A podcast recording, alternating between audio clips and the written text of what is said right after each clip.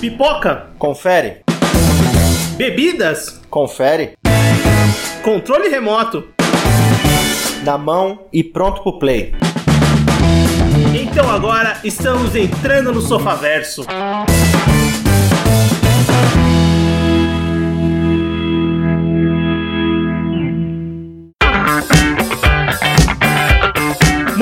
Sofaverso começando. Voltamos para mais um episódio do seu podcast e hoje vamos mais uma vez falar de anime. Vamos falar de Jujutsu Kaisen e para isso eu tô com o Everton. Fala pessoal, beleza? Eu tô com o Anderson. E aí, pessoas, todo mundo na paz? Eu sou o Vinícius e bem, hoje temos um convidado especial. Estamos aqui com o André do Cúpula Cast, lá do site Cúpula do Trovão. André, seja muito bem-vindo ao podcast. Opa, tudo bem aí, pessoal? Prazer, prazer. André, antes da gente começar a gravar esse episódio, antes da gente começar a falar do, do Jujutsu Kaisen, eu quero que você fale sobre o Cúpula Cast, o seu site, o Cúpula do Trovão. Faz todo o seu jabá, o espaço é seu. Ah, show. Não, beleza. Então, é, então o podcast começa assim, né? Com a coisa mais importante. não, Isso não, que eu falo. brincando. Eu falo- muito eu- obrigado pelo convite, tá, gente? De verdade. É, é muito legal a gente, como produtor de conteúdo, a gente vê que tem gente ouvindo a gente e, sei lá, interesse em convidar, né? Com certeza vocês vão estar aparecendo no, no Cúpula Cast aí, eventualmente, tá? Então já estejam avisados aí. Ó, isso tá gravado, viu? Isso tá Show, gravado, você não, pode se arrepender gravar, depois. Pode gravar, pode printar, se se bem que é áudio, né? Mas não dá. Mas, cara, faz o que quiser aí, com certeza, tá? A gente sempre gosta de cultivar essa comunidade e, na verdade, foi com esse intuito que a Cúpula do Trovão nasceu, né? Criar a comunidade. Então, a gente quis criar um site, um espaço onde o pessoal pudesse conversar sobre anime, mangá e tal. E nada contra páginas que são mais de memes, né? Digamos assim, né? Mais de piadinha tal, que a gente vê muito meme de anime na internet e tal. Só que a gente queria trazer um conteúdo um pouco mais, entre aspas, sério, né? Não do jeito chato, mas só de um jeito não tão humorístico, digamos assim, né? Não tão com piadinha. Aí a gente criou o site, beleza, criamos o podcast. Então, o nosso site hoje é a cúpulatrovão.com.br. Lá tem artigos, listas, análises, tem notícias, tem a regra de três, que são nossas primeiras impressões da temporada. Tem um guia da temporada também, né? Um guia da temporada dinâmico lá que o Patrick programou. Então é bem bacana, assim, um site bem completo. A gente tem as redes sociais clássicas aí, Instagram, Facebook e tal. E a gente também tem o CúpulaCast, né? O CúpulaCast é um podcast também. É diferente aqui do pessoal do Sofaverso, a gente fala só sobre animes e mangás, né? A gente talvez até fale uma coisa ou outra, né? Quem sabe sai um dorama aí, quem sabe uma época, um live action e tal. Não saiu ainda, mas pode sair. Mas a gente acaba focando mais no, no lado otaku do negócio aqui, né? Porque os caras são, os caras são mais Uhum. Não fora, que aqui né? tem otaku, viu? Aqui não tem otaku, tá? Nenhum Aqui não nós. tem otaku, é só simpatizante. É, a gente por acaso assiste alguma coisa de vez em quando. Não, beleza. E, bom, aí lá a gente também tem esse tipo de conversa, né? Onde a gente pega uma obra, destrincha sobre ela, né? E é o que a gente vai fazer hoje aqui sobre Jujutsu Kaisen, né? Pelo que, pelo que o meu querido Vinícius me passou, a não ser que ele tenha mentido pra mim e agora eu vou ficar nervoso, né? não, não, ah, não. você caiu na pegadinha do host. N- Eu não faria isso com você. Aê! Ó, Ô, se- louco, bicho. Arquivo confidencial agora do André. Pegadinha Vai. do malandro. Ó, André, tô com o áudio da sua mãe aqui, tá? Eu vou. Não, show de bola. Então é isso, gente. Se vocês gostarem do que eu falar aqui, se você não achar que eu vou falar muita bosta, dá uma conhecidinha lá na Cúpula depois, arroba Cúpula Trovão em todas as redes sociais. No Spotify é Cúpula Cast, você vai encontrar e, enfim, espero que vocês gostem caso vão lá conhecer. Um abração aí. Cara, Só uma e... dúvida. Pode falar, Anderson. Cúpula do Trovão é por causa do filme do Mad Max?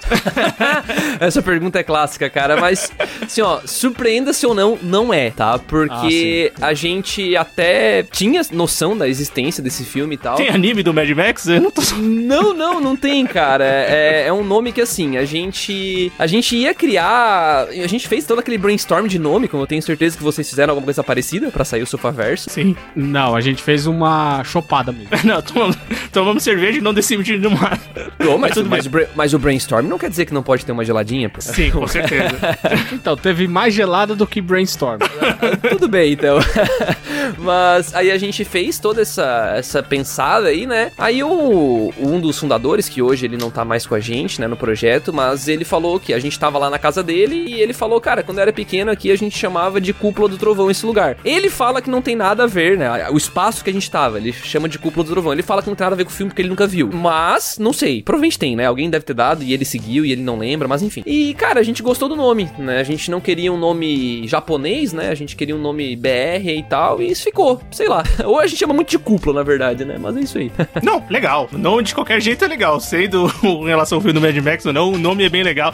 E o podcast é bem legal, cara. Eu, eu comentei com você antes aqui, que eu te convidei, porque eu achei o podcast muito bom. E das redes. Eu falo do Instagram especificamente, o Instagram de vocês, ele é muito legal. Você comentou lá que tem um editor que manda muito bem. Realmente, ele, ele é muito bem feito, cara. As imagens, as informações que vocês trazem. Eu gosto daqueles guias de, de, de episódios para você pular os fillers. Isso aí é um serviço, assim, que você deve ajudando muita gente na humanidade. é, o Patricão lá, o bicho manja, cara. O bicho manja muito, assim, de design, digamos assim, né? Fera cara, mas bem legal. Todos os links aqui para conhecer o Cúpula Cash, para conhecer o site, né? O link do site Cúpula do Trovão e das redes sociais do André e do Cúpula vão estar tá aqui no post do episódio. E bem, vamos começar a conversar sobre Jujutsu Kaisen, que é esse anime que está fazendo relativo sucesso, total sucesso, né? Talvez o anime mais comentado de 2020, agora do começo de 2021, que é baseado no mangá escrito e ilustrado pelo GG Akutami e é da Weekly Shonen Jump, né? Começou a sair lá em 2018 na e mais um shonen, mais um, um, um mangá popular ali e o mangá já estava sendo bem popular, então era questão de tempo ele ganhar uma versão animada, ganhar um anime que foi produzido, né, pela Torre Studios e é, comandado pelo Mapa, que é o estúdio que tá fazendo mais barulho ainda agora, né? Porque uhum. a gente acabou de comentar do Shingeki no Kyojin, que, que agora é, essa primeira parte foi animada pelo estúdio Mapa e o estúdio Mapa pegou o Jujutsu Kaisen para fazer também. O, o, o anime ele começou a sair no dia 3 de outubro de 2020, terminou agora no dia 26 de março de 21. Ele é dirigido pelo Seong Hu Park, que é um cara que já tinha trabalhado no mapa e, e ele é o diretor do The God of High School, que também é um anime que fez um relativo sucesso, né? Um original Crunchyroll. Eu não sei se eu cheguei a assistir alguns capítulos, é, eu, eu, achei legal, mas acabei parando. Não que eu tenha dropado de vez, um dia eu posso voltar a fazer, mas eu tava achando legal. Você assistiu, André, The God of High School? Eu, God of High School, cara, eu tenho uma relação complexa com esse anime. eu assisti, inclusive a gente gravou lá no Cúpula Cast e ele é muito bem animado, eu diria que ele é bem dirigido também, só que ele fez uma adaptação meio maluca, assim, eles pegaram basicamente uma adaptação, não foi tipo Tower of God, vocês ouviram falar do Tower of God? Que também Assisti o primeiro um... capítulo, achei horrível, aí eu dropei. É, o Tower of God, eles pegaram basicamente uma adaptação de nove capítulos do Webtoon para um episódio de anime. Então ficou um negócio ruchado, cortado, bizarro, assim. O God of High School aconteceu mais ou menos isso. Então vocês já, já tiveram contato com o Webtoon original ou não? Sim, eu, eu, eu, há muito tempo eu já sabia da existência dessa Webtoon, assim, quando começou a bombar o Webtoon, assim, Entendi. começar a ouvir falar. E aí eles optaram por cortar e entregar muita ação, né? E acabou que para mim os combates ficaram meio sem, sem peso, sabe? Sabe aquele peso tipo Naruto, Naruto versus Sasuke, assim, tem todo um contexto, ou sei lá, um, não sei, cara, um Ichigo e Urukiora que tem um contexto, parece que faltou esse peso, sabe? Então, sei lá, mas é muito bem animado e eu acho que é bem dirigido sim, cara. Então, diretor aí, que é o mesmo elemento, eu acho que. Sim, e esse diretor tem um negócio legal que numa entrevista que ele tava dando, é, perguntaram se ele usou mesmo, os mesmos elementos, porque na batalha desse do, do God of High School, ele pegou pessoas de verdade e faz aquela, tipo, aquela roupinha lá que pega os seus movimentos, sabe? E uhum. tipo, transforma em animação. Perguntaram se ele fez a mesma coisa no, no Jujutsu Kaisen, não, não foi, ele foi pro outro lado, eles animaram a mesma coisa, que é impressionante, né? Porque a gente vai chegar lá, mas as batalhas aqui, é, pelo menos para mim, são impressionantes. Mas bem, a primeira temporada teve 24 episódios, um filme ao final do, do da temporada já foi anunciado, o Jujutsu Kaisen Zero, que vai adaptar, né, o Jujutsu Kaisen Zero, esse mangá, é, que vai sair no final do, do ano, vai sair no inverno de 2021 no Japão, dezembro. E bem, o anime tá disponível na Crunchyroll, se você não assistiu, não teve contato com a obra. Foi o segundo anime mais visto no, no na Crunchyroll em 2020, só perdeu pra Black Clover. E bem, vamos começar comentando impressões gerais, começando por você, André, convidado. O que, que você achou da primeira temporada do anime? Eu de novo, cara, eu tô me sentindo meio mal aqui pelo Anderson, pelo Everton, mano. Eu escuto a voz dele direto, pode falar. Exatamente, cara, você é o convidado, então não, tranquilo, tranquilo. Eu gosto de falar mesmo. Quem, quem já ouviu o CuplaCast lá sabe que eu gosto de falar pra caralho, então não tem problema.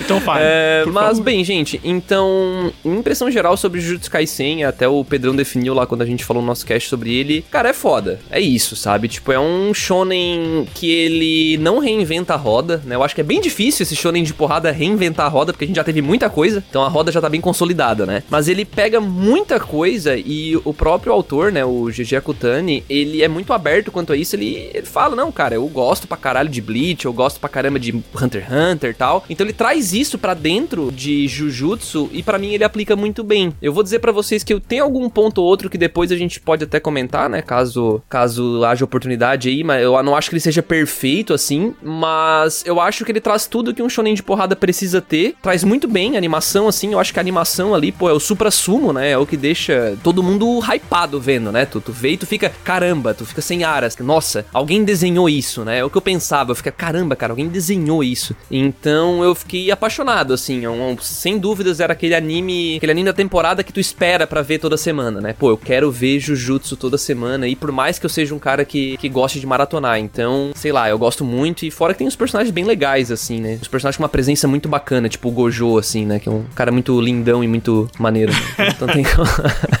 sei lá, é isso. Assim, minha impressão geral seria mais ou menos essa, assim. É foda, é muito bom. Isso que você falou também é um, um aspecto que me pegou, porque assim, enquanto Shonen, ele pega exatamente aquilo que funciona e mantém funcionando, e os erros são poucos. Eu não acho que é uma temporada perfeita. Eu comentei em off um dia com, com os meus amigos de cast que eu achei muito difícil passar o primeiro episódio, porque o primeiro episódio para mim ele parece muito desconexo do resto da animação. Uhum. Acontece algumas coisas que simplesmente são ignoradas a partir do final desse episódio. Mas no geral é uma obra muito divertida, muito bem feita. Ela tem uma série de referências e essa coisa de se utilizar de cena pós-créditos para fazer uma piadinha, às vezes com o episódio ou com alguma coisa que vai acontecer no futuro. Isso, isso eu acho bem legal. Essa parte eu acho muito bem executada. Tem personagens que eu acho extremamente maravilhosos. Tem outros que eu não gosto tanto, mas aí é vai muito também daquela coisa de encaixar com o meu gosto pessoal, né? Sim. Então a gente vai, vai debater aqui, mas no geral é um saldo bastante positivo. É, cara, é bem isso mesmo. É, ele é o shounen extremamente divertido, sabe? Você tem aquela sensação de, pô, toda semana eu tô querendo acompanhar isso, sabe? Porque todo capítulo era legal. Pelo menos para mim, tipo, todo capítulo eu saía muito satisfeito, sabe? E ele realmente, ele traz todos os, os aspectos do, do, do shounen que a gente já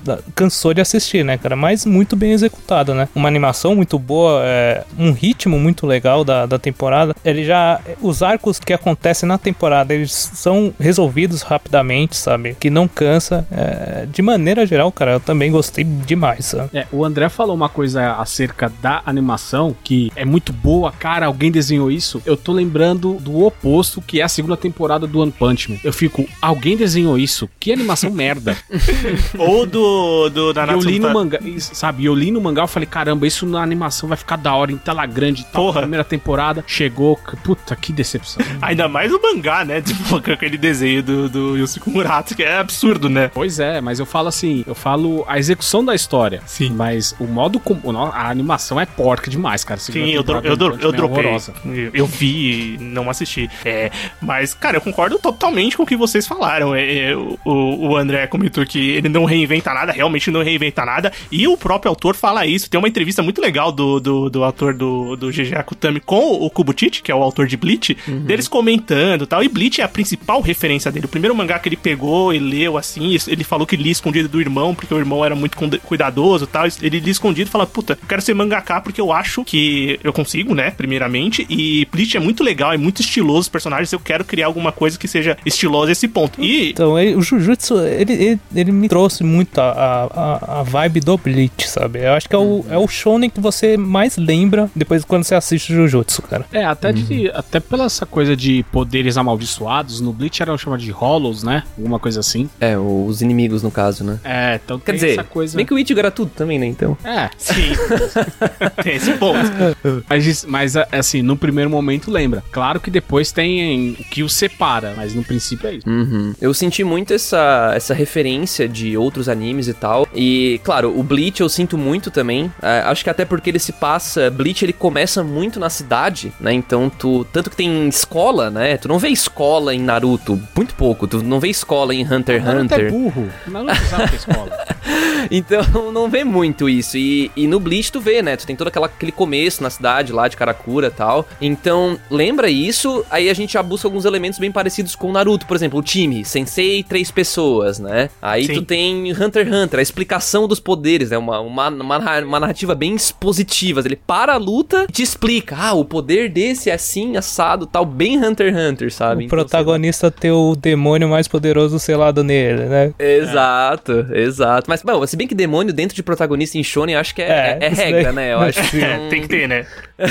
Senão é Shonen, acho, né? Porque, olha... Não, mas é, é, é, além de- de- desse fator de. é, ele pega muitos pontos de outros shonens famosos e ele começa. Ele executa muito bem, né? Tipo, você tá vendo, você assiste. Porque muitas vezes você assiste o negócio e fala, puta, mas isso é uma cópia descarada de tal coisa. Eu vou dropar. Uhum. O Jujutsu Kaisen, eu assistia e falo, puta, isso é muito parecido com tal coisa, mas tá muito legal, tá muito bem Uhum. feito, eu vou continuar assistindo. Obviamente, a animação ela faz muita diferença. É, quando você tá assistindo, cada vez melhora, né? Desde o começo da temporada até o final, ele não perde nenhum momento que você fala, puta, esse capítulo ficou meio caído, né? E como eu comentei off com o André e com o Everton, é, ele me trouxe também a sensação de tem, sai muito shonen, é, toda hora tá saindo shonen de porrada, principalmente de porrada, que é um gênero que ainda faz muito sucesso, né? Tem os clássicos, muitos terminaram, Naruto, Bleach, que a gente comentou que já acabaram. Ah, sempre vai fazer, né, cara? E outros, é, sempre vai fazer, mas nem todos te pegam. Por exemplo, a gente comentou do Black Clover, que foi o, o, o, o, anime mais visto, é um anime que eu dropei porque eu não gostei. E Jujutsu Kaisen eu assisti e gostei muito. Antes do Kaisen, o que tinha me pegado era o Boku no Hero Academia, que era uma coisa que eu continuo a- a- acompanhando. Então não são todos que te pegam. O Jujutsu Kaisen me pegou, tanto pela história. Personagens, eu acho que eles são bem legais, bem construídos. É, assim, tem muita coisa pra contar de muitos deles, mas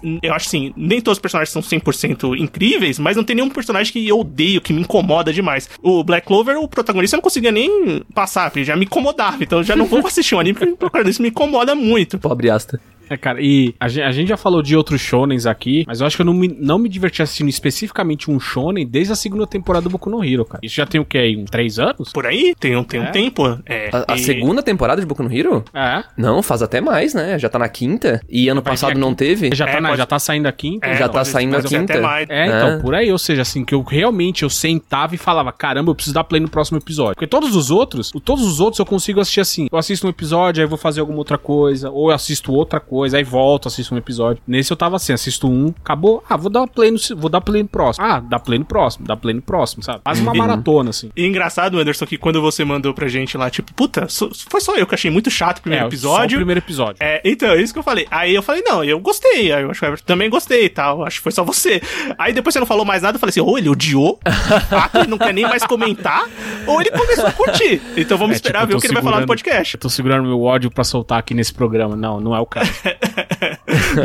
não, não é o caso, né? Não, Mas bem, é, realmente foi só. Eu, é porque, como eu falei, eu achei o primeiro episódio, ele apresenta uma narrativa e ele a descarta logo no final do episódio. Eu falo, caramba, o que, que aconteceu aqui, velho? Por que, que toda aquela importância do, do Yuji com os amigos dele e etc e tal, eles cagam pra isso no final do próprio episódio. Eu Sim, isso, zoado. isso, isso, isso eu concordo. Eu, eu também acho. É, mas, mas eu acho que, ao mesmo tempo, o primeiro capítulo ele é legal porque ele coloca várias. Ele estabelece várias coisas de uma maneira que ele vai continuar levando pro resto do anime. É porque esse episódio, ele é ardiloso. Pra, pra mim, ele entrega um final bacana, sabe? Eu tava odiando realmente, os, eu acho que os cinco minutos finais eu achei da hora. Não, e até sobre esse primeiro episódio, eu até somando aí com a opinião do Anderson, tentar traduzir um pouco, talvez, do que ele tenha sentido, porque eu senti algo parecido. Eu senti que, primeiro, que a motivação do Yuji é completamente. A narrativa falha muito em te convencer dela, né? qualquer Porque coisa, ela. né? Porque tá lá o vô dele, que parece que o próprio Yuji caga pro vô dele, né? Ele não tá nem aí, porque ele não, Sim, não é. Desboça, né? Ele não tem aquela dor, a gente não sente isso. E ao mesmo tempo ele escolhe fazer as coisas por causa do vô dele. Então é estranho, né? Poxa, eu, eu me senti motivado a fazer isso por causa do meu avô, mas ao mesmo tempo a narrativa não me convenceu de que ele tinha esse elo com o avô dele. Então ficou coisa- esquisito. E fora que ele é um cara, primeiro, que ele é super forte, motivo. É, isso é estranho. Whatever, isso de fato né? é estranho. Ainda não exploraram isso, espero que explorem. Ele é super forte e ele vê um monstro. E a primeira reação dele é trocar soco com o monstro, dar um soco na boca. Então ele é um cara muito esquisito, né? O Yuji. Então pode ser que muita gente não compre muito bem, né? Fora que, sim, os dois personagens lá que são os amigos dele e tal, nunca mais são mencionados também, né? Então é meio esquisito. Pois é, cara. Sabe, é, eu entenderia, sei lá, se a motivação fosse, pô, o avô dele tá naquela situação por causa de uma maldição, ou Uhum. então, de repente, os amigos dele acontece alguma merda e tal. Você entenderia, mas é simplesmente isso. Eu tô tendo um dia normal aqui com meus brothers e tal, o dia tá bom, pô, meu avô não tá muito legal no tal, mas a gente não se dá tão bem. Uhum. Putz, meu avô morreu. Caramba, eu preciso fazer alguma coisa pra vingar meu Uhum. avô. Tipo, tá isso, velho? Pen- Pensa assim, pensa se ele matasse um daqueles amigos que não serviu pra nada mais. Sim. Exato. ia ser muito mais, tipo, caramba, isso gerou um trauma no Yuji, agora ele quer proteger os outros, entendeu? Pronto, já ia Então- ser muito melhor, né? Eu acho que isso já é decorrente da narrativa, porque eu não li o mangá. Nem eu, também não. É, mas assim, essa relação ele tem com o Junpei mais pra frente. E Uhum, faz é. muito mais sentido. Seria muito legal se essa parte fosse o começo do anime, sabe? Essa relação entre. Não exatamente entre eles, mas se ele tivesse essa relação com os amigos dele, por exemplo. A gente entenderia, entenderia muito mais a motivação. Esse trigger, assim, né? Esse, esse gatilho nele. Uhum. Não, concordo. Eu concordo que o começo é bem esquisito. Eu, eu, eu, pessoalmente não, não, não compactuei tanto, mas eu acho que vai ter uma, um bloco pra gente falar do Yuji. já, já estamos falando do Yuji. É, eu, eu, concordo com vocês com esse ponto, e, e, principalmente nessa parte de ele ser super forte, eles, eles entregam isso é, a partir da comédia, né? Porque é, é um negócio que ele vai disputar com o professor lá, o arremesso de peso, ele bate o recorde mundial, é um negócio que ele é super rápido, e, e, e ele só faz essa brincadeira através da comédia pra é, exemplificar e, e, mostrar que, é um que ele tem alguma coisa especial. Mas é, é isso, é através da brincadeira. É, e, aliás, a, a, questão da comédia no Jujutsu Kaisen, que Shonen apresenta isso, né? Tem personagens engraçados, tem momentos cômicos. Eu acho boa, eu acho assim, durante a temporada tem, tem momentos que eu dei risada, eu achei engraçado. É, é bem engraçado, cara. Uhum. Eu, eu acho bem engraçado, cara. Não, tem partes realmente muito engraçadas. Mas essa, essa introdução do Yuji, é, eu não sei, ela me lembra um pouco a do Yusuke, só que a do Yusuke lá em Hakusho, ah, por que, que o Yusuke é forte? Porque ele é o valentão, ele bate em todo mundo, é o cara briguento e tal. Aqui não, o cara é mó gente boa, vive com os amigos nerd dele. Aí do nada ele é super forte, vai bater em todo mundo. clube de ocultismo, né? Não podia, é, podia ser um clube do mob, que, né? Mas não é. E, e, outra que, na verdade, assim, ah, beleza, o Yusuke é forte, ele manja de brigar, mas, pô, é briga de, de pessoa, né? Briga de seres humanos. O Yuji não, ele dá um soco e destrói uma maldição ali, né? Então é um negócio meio bizarro, assim. Sim. Não é tão comprável, né? No Você já tem episódio. que começar com uma suspensão de descrença bem forte, né? Exato. Aliás, exato. vocês têm um episódio de suspensão de descrença muito bom, viu, André? Parabéns. Ah, é? Nossa, cara, esse foi faz tanto tempo que a gente gravou isso aí que eu não tenho nem coragem de ouvir de novo, cara. Mas que bom que tu gostou. Não, tá legal, tá legal.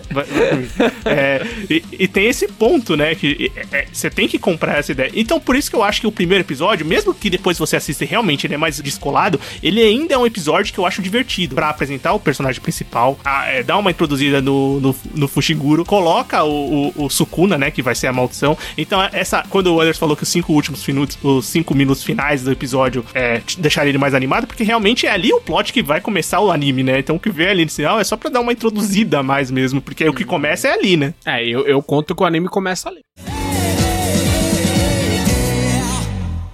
Mas o Yuji, é, apesar desses problemas que a gente apontou aqui no começo, durante a série, o que, que vocês acham do personagem principal? Porque um shonen precisa de um bom protagonista, né? É, eu, eu já acho o seguinte, ele para mim já tá num nível acima que eu não detesto ele, só por ser o protagonista. Sim. Isso é importante. É, então eu acho que ele já ganha alguns pontos. E, e mesmo sendo o protagonista, ele tem algumas interações bem legais, cara. Como, por exemplo, já me adiantando bastante, com o Todo. Eu odiei o Todo quando ele apareceu, mas a relação entre os dois eu acho uma das mais legais que tem. Hum, Aquela sim. coisa do, do brother, deles terem o mesmo gosto brother. com a mulher e, sabe, my best friend, vamos pra lua de mel. é muito Não, não, best my best friend, friend não, né? My best ofrendo, né? Por favor, né? é. né? Não, mas é, é, muito bom o Tudu falando, ah, vocês interromperam a nossa lua de mel. Eu falei, meu Deus, cara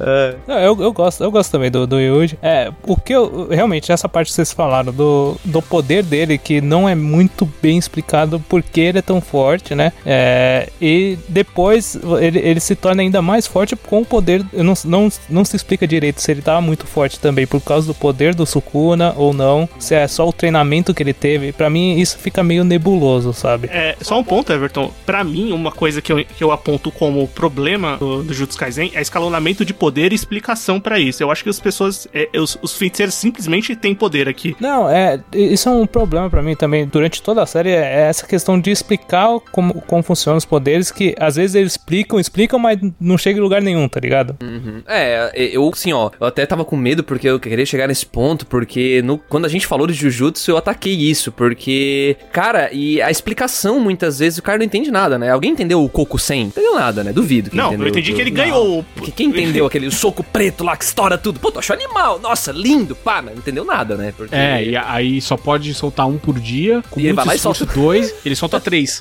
Não, faz mais, acho, não é? O Nanami não, três, não é uma cena que o Nanami fala que solta sete, e ele vai lá e solta oito, um negócio assim. É, um Sei lá, é bizarro. Só que assim, é, então, e aí a introdução desse poder é dito assim, é um poder tão forte que a pessoa fica exausta. Aí ele solta quatro e sai andando de boa, cantarolando assim, ah, lá, lá, lá, lá, lá. Fala, cara, é, às vezes a escala de poder é muito errada dentro Sim, da animação. Concordo, uhum. isso, isso é um negócio que eu aponto também. Uhum. E Mas é- principalmente é... com o Yuji, né? Porque é... que a gente tava falando dele, pra mim, pelo menos. Mas o bom é que ele, ele, é um bom protagonista porque ele, ele já é aquele protagonista, ele, não, ele puxa já pro lado da comédia, né? Então ele é o alívio cômico também da série, sabe? Sim, como eu falei. É, e aí, e e aí funciona. quando junta ele com o Todô e às vezes com o Panda, isso fica mais exacerbado. Mesmo naquela luta é, entre o bicho especial lá, de nível especial, que eu esqueci o nome, Hanami, eu acho. Isso. E- Sim. Então, até aquela luta que geralmente deveria ser uma luta mega dramática, é uma luta muito mais. É, ela é tensa, mas ela ainda é cômica. É, sim, eu acho que o anime é, e o roteiro, né, a forma que ele é escrito, a história, ele dosa muito bem, né? Tipo, ele não fica nenhum tempo, ele não perde o tom na comédia e não perde o tom na ação exacerbada,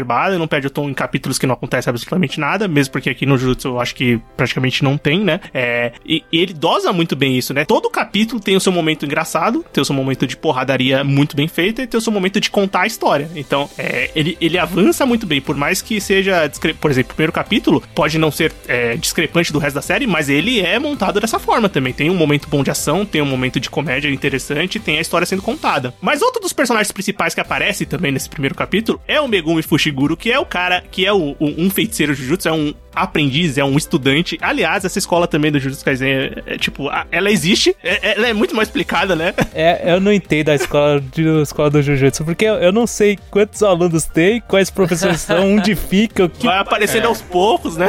O que a gente sabe é que ela muda de forma todo dia. Sim. E o Fujiguro é, o- é o, é o personagem que é responsável por apresentar de alguma forma esse mundo das maldições e essa, essa escola em que esses potenciais feiticeiros, né, que têm habilidades, é, com- vão estudar pra é, melhorar as suas habilidades. E o que, que vocês, vocês gostam do, do Fujiguro? Eu gosto bastante, cara. Eu acho ele bem. Ele, eu acho que ele tem uns poderes muito interessantes, cara. Engraçado quando a gente descobre que ele sim é o valentão, né? É, isso também, cara. Ele é, é- é muito. É, é legal que o Jujutsu do Kaisen ele, ele tem esse negócio do- dos estudantes, mas os estudantes eles são, tipo, já, digamos assim, profissionais, tá ligado? Do trabalho. Então eles já são, já são bem poderosos. Então eles não perdem muito tempo nessa questão da evolução, sabe? Eles já, pô, os caras já têm um certo nível de poder que já demonstra em tela, tá ligado? Eles não enrolam muito nisso. Essa é uma palavra crucial pro anime. Não perde tempo. E o que acontece no Fujiguro, né? Porque, pô, ele já tem. Ele tem uns, ele tem uns poderes muito fortes. Aquelas invocações dele, tipo, além de serem muito bonitas assim em tela, são muito fortes também, sabe? Me lembrou bastante o, a arte que eles usavam em Demon Slayer, né? Tudo bem que não é nem o mesmo estúdio, né? Mas me remeteu um pouco, assim. Se vocês chegaram a assistir Demon Slayer ou não. Sim, eu assisti. Lembra mesmo. Lembra um pouco, né? Parece que fica um. Sei lá, um cartoon. Eu não sei explicar, né? Eu não manjo dessas paradas de animação, mas, cara, é, eu achei bem bonito, assim. E até já respondendo a pergunta, cara, eu curto o Fushiguro, sim. Eu acho que, assim como a própria Nobara, que provavelmente a gente vai falar depois, né? Não, não teria como o próprio anime desenvolver alguns dramas, porque, cara, o, o Yuji, ele é um protagonista. Não dá pra dizer que o arco dele é estático, né? Aquele arco Luffy, o arco que ele já tem a verdade dele e nada vai mudar, né? Tipo, não é assim porque ele tem um drama ali, né? Ele tem o drama do amigo e tal. Só que, por isso, provavelmente que Jujutsu até não vai ser um shonen super longo. Não sei se vocês estão ligados, mas ele vai acabar nos próximos dois anos, segundo o Sim, autor. o autor falou isso numa entrevista já. É, porque... É, mas o One Piece também ia acabar em 5 anos, o Oda falou. E... É. 20 Isso anos depois. É, é verdade, eu é sempre sou verdade. japonês, né? É, isso é verdade. Mas é que o lance do Luffy é que fica fácil tu trabalhar esse tipo de protagonista porque ele não muda, né? Então é só tu recomeçar. Pode ver One Piece que recomeça, tu recomeça tudo do zero todo o arco, né? Então, o Yuji não dá pra ter isso. Então, alguns personagens, ele é meio que estático, mas não é tanto. Mas os outros personagens não são, né? Então, eles até são, porém, existe um drama ali, né? E eu acho que o drama do Fushiguro é interessante porque ele é um personagem interessante, porque os poderes dele são interessantes, ele que introduz a gente ao mundo. Então, a gente fica interessado como audiência por ele, pelo menos foi o meu caso, né? E ainda mais quando a gente vê o Gojo entrando em ação e ele junto ao Gojo, né? Então tu fica, caramba, quem são essas pessoas? De onde elas vieram, né? O que motiva elas? Eu acho isso bem legal. Sexta-feira no Globo Repórter. Anderson? Então, cara, mas essa relação entre eles eu acho bem legal. O Fushiguro eu acho um personagem que me agrada bastante, assim. Essa coisa dele ser o valentão, mas ele ser um cara retraído e tímido foi uma quebra que eu achei. Puta, bem- eu achei bem muito bacana. legal quando eles Achei trouxeram isso à tona. Eu falei, meu, era o único personagem que você não espera que seja aquilo, né? É, a gente espera que o Yuji seja o valentão da parada, Sim, sabe? total. Mas, puta, Fushi, mas enfim, foi bem legal. Mas essa relação entre eles, e claro, aquela animosidade entre eles, porque eles são. é, o termo em inglês é frenemies, né? Que eles são amigas e rivais, né? Mas enfim, é clássico de todo shonen, tá, tá, tá tudo em casa. E- mas eu quero dar um destaque especial também pra Nobara, que a Nobara ela aparece e eu falo, caralho, que menina chata, velho. Mas depois ela consegue subverter isso e é uma das personagens que eu mais gosto da Sim, também acho, eu acho ela muito legal, ela dá uma dinâmica diferente pra esses dois, né? No- numa entrevista, nessa entrevista do Kubutichi com o, o Gege Akutami, ele, ele, ele falou em entrevista, o autor do Jujutsu Kaisen, que ele realmente não sabe. é, porque no Jujutsu a gente vê que muito shonen tem aquela sexualização das personagens femininas e tal. Ele falou que ele nem consegue desenhar isso, por isso que ele não tem no anime dele. Então, mesmo que ah, tivesse pressão, ele não ia conseguir desenhar porque ele não sabe desenhar isso. E ele realmente tem dificuldade em desenhar personagem feminino. Ele, ele, ele afirma isso na entrevista, é, que ele dificuldade de diferenciar os personagens tal. Acaba, ele acha que acaba ficando tudo muito parecido, mas enfim, ele. Mas ah, na série, eu acho que as personagens femininas elas funcionam bem. Eu acho que ele tá elas sendo bem humildão, destacadas, cara. Né, Nessa, nessa colocação dele, eu acho que ele tá tentando ser bem humilde, assim, porque, na minha opinião, do- dos shonens recentes, assim, até o próprio My Hero Academia, ele. Porque a- o, o My Hero Academia é muito legal tal, só porque eu acho que é quase de consenso que as mulheres lá dentro não têm tanta presença, né? Não, tipo, elas, elas, concorda, resol- é isso, elas né? resolvem muito pouco problema lá, assim, pelo menos até a- onde tá no mangá agora. No anime ali, elas não fazem quase nada, assim, né? Tanto que tem até, ironicamente, tem o arco onde o Mirio é o deus, o outro cara faz um monte de coisa massa e a menina ganha o concurso de beleza, né? Então, é, é, chega a ser irônico. Mas no Jujutsu, ele não entrega isso. Em Jujutsu, ele faz o personagens muito fortes, assim, eu digo, assim. Elas participam ativamente e elas representam mesmo, assim, sabe? Ela, aquela Mai também, junto com a Nobara, né? Nossa, elas são As irmãs, muito né? legais. As, Mai e a as irmãs, duas, isso. Cara, A muito legais mesmo. É quase Muito isso. legais mesmo, cara. Tipo, e a Nobara, ela. Eu concordo com o Anderson quando ele diz que ela entra e ela é meio chata. E ela é pra ser assim mesmo, né? Então. É verdade. É, quando alguém. a- se a gente ouve alguém atacando a Nobara, eu acho que é justo a gente atacar a personalidade dela por não gostar dela, beleza. Mas ela não é uma personagem ruim, né? Não, ela é uma personagem. É aquela Não, coisa, não, é, nenhuma. é, é coisa de primeiro impacto. Exatamente. Mas depois você começa a entender, você fala, ah, ok, a gente Exato. consegue ver por outros lados. Né? É, Exato. Porque ela tem motivo de ser daquele jeito. É, ela se apresenta como uma personagem meio chata, assim, mas, mas a personalidade dela, na verdade, torna ela muito mais interessante durante o resto da série, cara. Uhum. Já pensou se ela fosse só mais uma donzela em perigo? Um pouco chato, de novo, mais é, uma. se ela fosse sabe? uma Sakura, sabe? De novo, É. ah, tem a dupla de protagonistas aqui, aí tem a menininha de suporte ali. Não, cara. Isso. É muito bom, cara. O, todas as brigas que ela tem durante a série, é, todas ela vai pra cima e fala: Ah, o que você tá falando? Eu vou, eu vou arrebentar você, tá ligado? É praticamente a personalidade dela, sabe? Isso é maravilhoso quando ela tá lutando com, uma, com a Kasumi. Ela tá lutando lá com a personagem e a Kasumi fica, ah, porque tem essa coisa de homem e mulher. A Nobara fala, dane-se essa coisa de homem e mulher, eu vou vencer você porque eu posso, sabe? Uhum. E ela tava quase vencendo se ela não fosse atrapalhada pela Mai, né? Que entrou de Sim. gaiata ali na luta. Mas Uhum. eu acho muito legal, cara. E, mas já me adiantando, a personagem que eu mais gostei da animação como um todo é a Maki. A Maki eu acho sensacional como personagem. É, o fato dela ter essa limitação e, e, e- e usar essa limitação como uma motivação pra ser mais forte do que os caras que têm poder, isso eu acho sensacional. Sim, porque nessa primeira parte desses, nesses primeiros episódios, eu acho que o Jujutsu Kaisen, é, acho que eu comentei, que ele não enrola. Então, esses três primeiros episódios, que são pra introduzir basicamente os personagens, conhecer eles, introduzir o, o Yuji, o Megumi, a Nobara, é, funcionam muito bem, eles vão nas suas missões lá, tal, você conhece os personagens, mas o Jujutsu, ele não espera pra fazer, tipo, no décimo episódio alguma coisa acontecer. No quarto episódio ele já faz a coisa acontecer, né? Já é um negócio, tipo, puta que pariu, já aconteceu, tipo, é coisa de final de anime, é, são plots e batalhas grandes que eles fazem pros personagens crescer mesmo e, e aumentar o poder deles de alguma forma. E, e funciona muito bem esses episódios. É, e funciona também que, assim, é, no sétimo episódio, cara, ele já mostra o, o, o quase o poder máximo do, do, do Gojo, né, cara? É, comentamos aqui dos três discípulos e, falta, e o mestre, né? Só que é legal porque o primeiro nome que aparece na série, o primeiro personagem que tem o nome citado é o Gojo. Que já é pra tipo, ó, daqui não passa, tá? Esse aqui é o maior. Não- daqui não vai, não, não vai ter ninguém que vai chegar. E eu gosto como a série constrói ele, mas Everton, continua, pra gente chegar aí. Não, era, era isso mesmo, sabe? Tipo, é, ele já demonstra o, o cara mais forte no sétimo capítulo, sabe? E, e depois, quando você vai assistindo o resto da, da, temporada, da, da temporada e vai percebendo o quando o poder das maldições e os níveis delas, né? Aí você percebe, de fato, o cara é muito forte, sabe? O quanto ao Gojo, cara, eu, como eu falei antes, até elogiei ele, né, na introdução do cast, e eu realmente gosto muito dele, é meu personagem favorito da obra, só que eu interpreto ele como uma faca de dois gumes pra série, porque assim, é muito legal, eu acho que até agora foi tudo muito bem construído em questão de o Gojo é muito forte, né? E é uma das primeiras vezes que a gente vê os vilões tendo que se organizar para lidar com o mocinho, né? É, Então, isso é legal. geralmente é ao contrário, né? Geralmente a gente tem o mega vilão e a gente tem vários mocinhos contra o vilão. E aqui é o contrário, né? Tem os vilões se organizando. Não, nós temos que dar um jeito no Gojo, porque o Gojo não dá, cara. O Gojo é muito roubado, não dá. Então a gente tem que dar um jeito nele. E só que o problema pra mim vai ser se a, a história, né, for construindo os outros personagens e levando, né, os mocinhos, levando eles até o nível do Gojo, ao invés de fazer o Gojo descer de alguma forma. Porque, cara, ele é muito forte. Então, vocês conseguem ver em 20 episódios de maneira plausível o Yuji chegando lá? Não, não dá, pra mim não dá, Não dá. sabe? Eu Não, não acho dá. que é algo que não vai funcionar. Vai, vai ser tipo tipo o que foi Naruto no final, né? Que pra mim Naruto final é horroroso por causa disso, onde a gente tem toda uma comunidade ninja que não serve mais pra nada, porque o Naruto e o Sasuke são deuses agora, né? Então,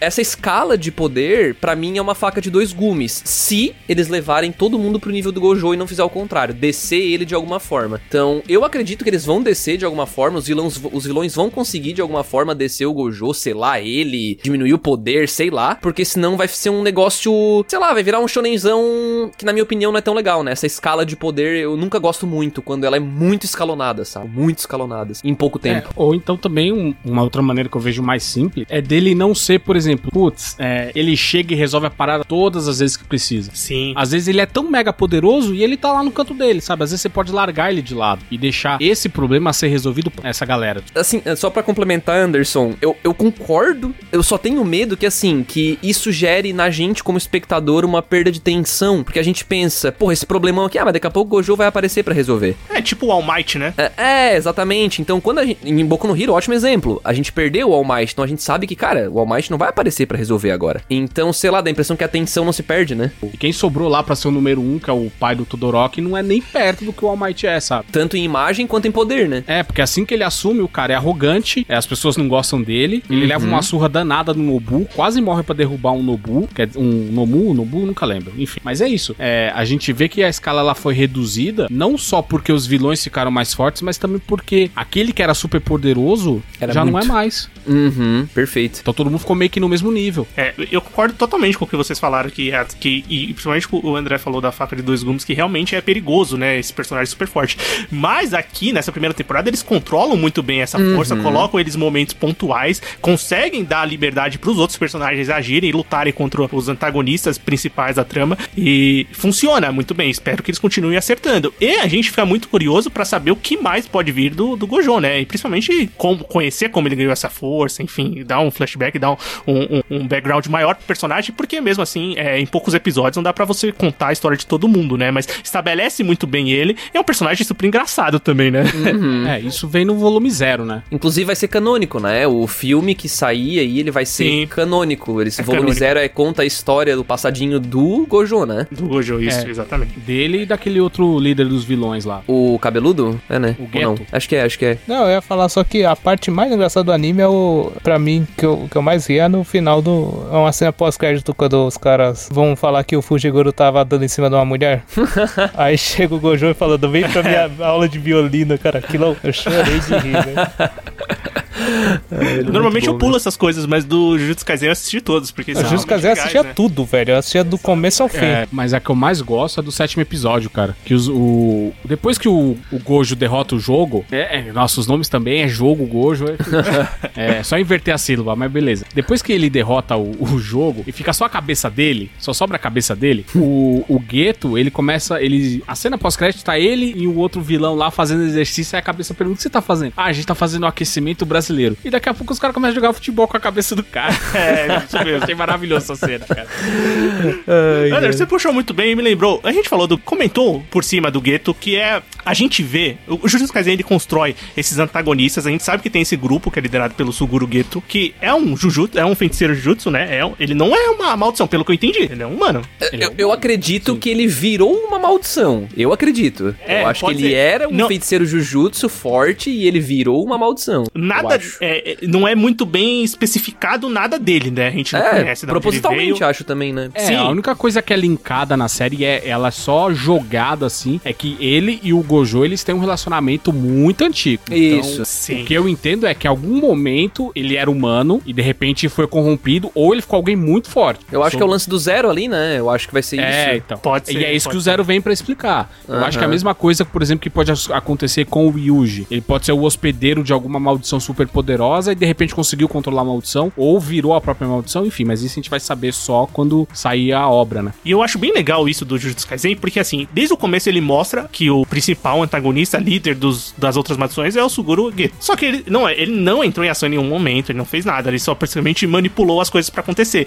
E o Jujutsu constrói muito bem de você introduzindo esses antagonistas principais no meio da história, pra você criar o todo da história e evoluir os seus personagens com as missões e tal e tudo mais. Principalmente com a parte do Sukuna também. Então, do Geto não tem nem muito o que falar, né? Porque ele nem aparece direito. Tipo, ele Não, aparece cara, pontualmente, né? né? Então, e como todo bom vilão, ele manda os bois de piranha primeiro. Sim, ele manda, o- ele manda o Jogô, que toma uma surra, né? E os outros dois que aparecem, as outras duas maldições, são o Hanami, que aparece mais pra frente. A primeira que aparece é o Marito, que já tem um pouquinho mais de apresentação, né? Uhum. é, eu acho que o Mahito, ele vai ser o grande oponente do Yuji, assim, né? Porque ele até coloca o Yuji como inimigo natural dele, né? Sim, Então eu parece. acho que vai ter esse, é- essa briga deles aí, né? Até porque a gente tem todo aquele clímax onde o Mahito mata, né? O- uma pessoa muito importante pro, pro Yuji. Então é, é delicado, né? Então existe um drama ali. E sei lá, eu, eu gostei do Mahito como vilão, assim. Eu consegui comprar a motivação dele. Porque é, é muito ruim quando a gente tem vilões que só fazem maldades por maldades, né? Eu, eu acho, pelo menos. Eu acho que fica muito difícil tu, tu achar que faz sentido o que ele tá fazendo, né? Então eu gosto sempre de trazer o Meruem de Hunter x Hunter. Vocês já assistiram? Assistir, cara. sim. Então, pra mim, assim, ele é um ótimo exemplo de vilão porque tu consegue total entender o cara, o que motiva ele e tal. E, poxa, não vou dizer que é certo, que é errado, mas tu entende, né? Então, no caso do Marrito, ele realmente ele tá querendo entender. Ele é uma alma formada do, da- do negócio dos humanos, né? Então ele tá mexendo com humanos. Então, pô, faz sentido, sabe? Então eu gosto bastante dele também. É, e tem a motivação dele como personagem, como vilão, e, e ele é parte de um todo, de um plano maior, que é o que tá execu- sendo executado pelo Geto, né? Isso, isso é interessante, né? Porque a história se move e sempre tem alguma coisa que você sabe que vai chegar, que tem aquela parte que vai ser resolvida em algum momento. Uhum. E fora que, que eu, eu acho muito legal a parte, toda a parte dele, né? Que tem, que é, que é o arco que envolve o Junpei, que é esse personagem, que é um personagem que eu acho que é desperdiçado nessa temporada, mas eu não sei se vai acontecer alguma coisa com ele depois. Acho que não, hein? Não, eu acho Não, que acho a que graça. mesmo, já era. A graça do Junpei foi essa, cara. É. Os caras meterem ele como um, um- realmente um cara que, que o que o Uji gostava tal. Ele aparecer na abertura da série. É isso que ele aparece de uniforme na abertura e me, me quebrou, tá ligado? Vocês compraram essa amizade? Vocês sentiram a dor do Yuji ou não? Foi o que Cara, eu falei mais cedo, cara. eu acho muito Eu acho rápido. que ela tava deslocada ali, sabia? Eu acho que a, a dor dele não é tanto pelo Junpei, é pela situação de envolver um humano na Tipo, podia ser qualquer um. Acho que ele não criou um laço de É. amizade, mas a situação que pode vir a se repetir, que é uma coisa que eles estabelecem que o Yuji tem que salvar o máximo de pessoas que ele pode porque ele é mais forte. É, é a ideia que o avô dele não colocou só na cabeça isso, dele. né? Porque a gente esqueceu de comentar que o começo da série é o Yuji sendo condenado à morte. Porque ele tem que Isso. morrer, porque ele é muito forte, ele é receptáculo de uma entidade super poderosa, então ele precisa morrer. E, e foi dado meio que esse contorno, essa missão pra ele é o seguinte: você vai continuar vivo enquanto você puder salvar pessoas. A partir do momento que você não puder, você vai morrer, irmão. Sabe? Então ele tem meio. É muito mais esse conflito dele, putz, eu não pude ajudar ninguém, eu me senti um merda, muito mais do que ser só pelo Junpei. Podia ser qualquer outra pessoa ali. Teria Sim, sido mais legal se tivesse sido o avô dele pra gente entender a história. É, foi exatamente o que eu sinto. É, mas aquela parte funciona muito bem do, do Marito, assim. Aí, da batalha a gente não precisa comentar. Mas tem um personagem que aparece, porque assim, a gente tá comentando, da- da- da- a gente comentou os principais ali, que tem que lembrar que eles são o núcleo de, de Tóquio, né? É, os estudantes, né? Mas a gente sabe que tem os, os feiticeiros profissionais, né? E um personagem que acho que é muito interessante é o Kento Nanami, que é um feiticeiro profissional, é um cara que a gente que trabalha, né, com isso, né? Tipo, não sei quanto ele ganha, mas ele, tinha- ele, era, ele era um empresário de sucesso, né? Melhor dublador. mas, então, cara, é, É, eu não. Eu vi Eu algum. Eu vi original só, japonês. Tá falando a voz original A japonesa? voz ou dublagem dele. A vo- Não, a, o Seiyu, o Seiyu japonês. Ah, é. muito bom. Eu gosto muito da voz dele. É bem legal mesmo. Eu assisti dublado só o primeiro episódio. Aliás, tem dublado no Crunchyroll e é bem legal. A dublagem tá muito bem feita. Pelo menos a primeira É, e a episódio que eu assisti eu achei dublagem- muito boa. A dublagem instantânea, quase igual a Netflix, né? Sim, t- é. Ela sai com um dia no, de delay, eu acho, um negócio assim. Mas a gente tem a introdução do, do Kento Nanami, que é um personagem que eu acho que é importante pra você, primeiro, entender o escopo que existe esses feiticeiros profissionais, né? E caras que eles estão acima dos estudantes, né? E ele é um personagem muito importante pra evoluir o Yuji também, né? Principalmente pra dar uma direção pro Yuji, né? Porque o Yuji é aquela, ele é muito guiado nas emoções. Então o Nanami vem pra baixar um pouco a bola dele e falar: amigão, é, baixa um pouco aí, começa a usar o cérebro, porque só de emoção você não vai muito longe. É, o Nanami é o mentor mesmo, assim, de, na missão. É, o, o Yuji vira o estagiário dele, praticamente, né? É, o É Yuji bem ele teve isso, dois mentores nessa jornada dele, né? Que é o Gojo, só que o Gojo é mais largado, né? Parece. A gente É, não o Gojo consegue é aquele entender cara assim, muito, né? pô, chega aí, vai dar tudo certo, É, vamos ô, fazer vê, um filme aí, cara, pra treinar, é tipo isso, né? É, Depois que ele leva o cara pro meio da batalha lá, tipo, ó, senta aí, você vai ver o que eu vou É, fazer. em mim aí que eu vou te mostrar, tá ligado? Então, Fica é, tranquilo. é meio, meio diferentão, né? O Nanami já é algo mais metódico, assim, né? E tem tudo a ver com a personalidade dele, até mesmo com o po- com o poder dele, né? Ser metódico, né? Porque ele vai batendo certinho no lugar certo e tal, e vai dando aqueles trigger, tal. Cara, é muito foda essa habilidade dele, velho. E ele usa o lado sem corte da. É, É, muito legal dele. essa habilidade. cara. Aham, é muito é aquela legal habilidade mesmo. mais maluca possível que no Jujutsu Kaisen tá recheado, né? Mas que é muito legal, né? Em ação, na Uhum. cena, na batalha. Eles conseguem utilizar isso. E nessa hora que o me que eu- relembra de novo muito Hunter x Hunter, assim, sabe? Essa originalidade. Me lembrou muito o Nen, né? então, não sei. bastante mesmo. Mas ele tem, eu acho que a habilidade que eu mais gosto ao longo da série, que é uma que tá em falta ultimamente, é que ele separa bem o que é profissional e o que é a vida pessoal dele. Eu ia tá falar dando uma isso, surra é a no melhor cena dele. ele tá dando uma surra no Marrito, aí ele fala: Hum, acabou meu horário. Aí ele co- começa a crescer o poder ali. Começou a hora extra. Eu falo, caralho, ele é muito da hora, velho. é bem legal mesmo, cara. Que é, e é uma parte muito importante pra evolução da história. Tem as missões iniciais lá, evolui a história, evolui seu protagonista, aí dá uma pausa, explica mais do mundo, aí tem mais uma- um envolvimento com o vilão. Porque posteriormente, depois disso, eles vão pro arco que tem em todos os shones, que é o arco de batalha entre colégio, entre sala. O arco de torneio, né, cara? Não podia faltar, cara. Isso tem em todos, né? faltar, e aqui exatamente. eles colocam. E às vezes eu ficava pensando, caramba, velho, como é que eles vão fazer? Tipo, será que não vai ficar muito zoado? Tipo, eles estavam num ponto enfrentando os vilões, as maldições, e daqui a pouco estão fazendo um arco de colégio. É que eles precisam fazer, porque não. Como é que volta, né? De- depois do Marrito ali, como é que tu volta a ter a, a, a, E a- a rotina da escola sem ter essa quebra? Não tem como não ter, né? A gente tem muito isso em Boku no Hero, né? Que a Sim. gente tem aquele quebraceira, quebraceira, quebraceira, e de repente, pô, tamo na escola de novo, né? Então eu, eu sinto que é normal, mas eu, eu acho bem justa essa quebra, assim. Eu acho que, que realmente dá uma quebrada, assim. O cara está assistindo, o cara fica Não, hum, mais chatinho.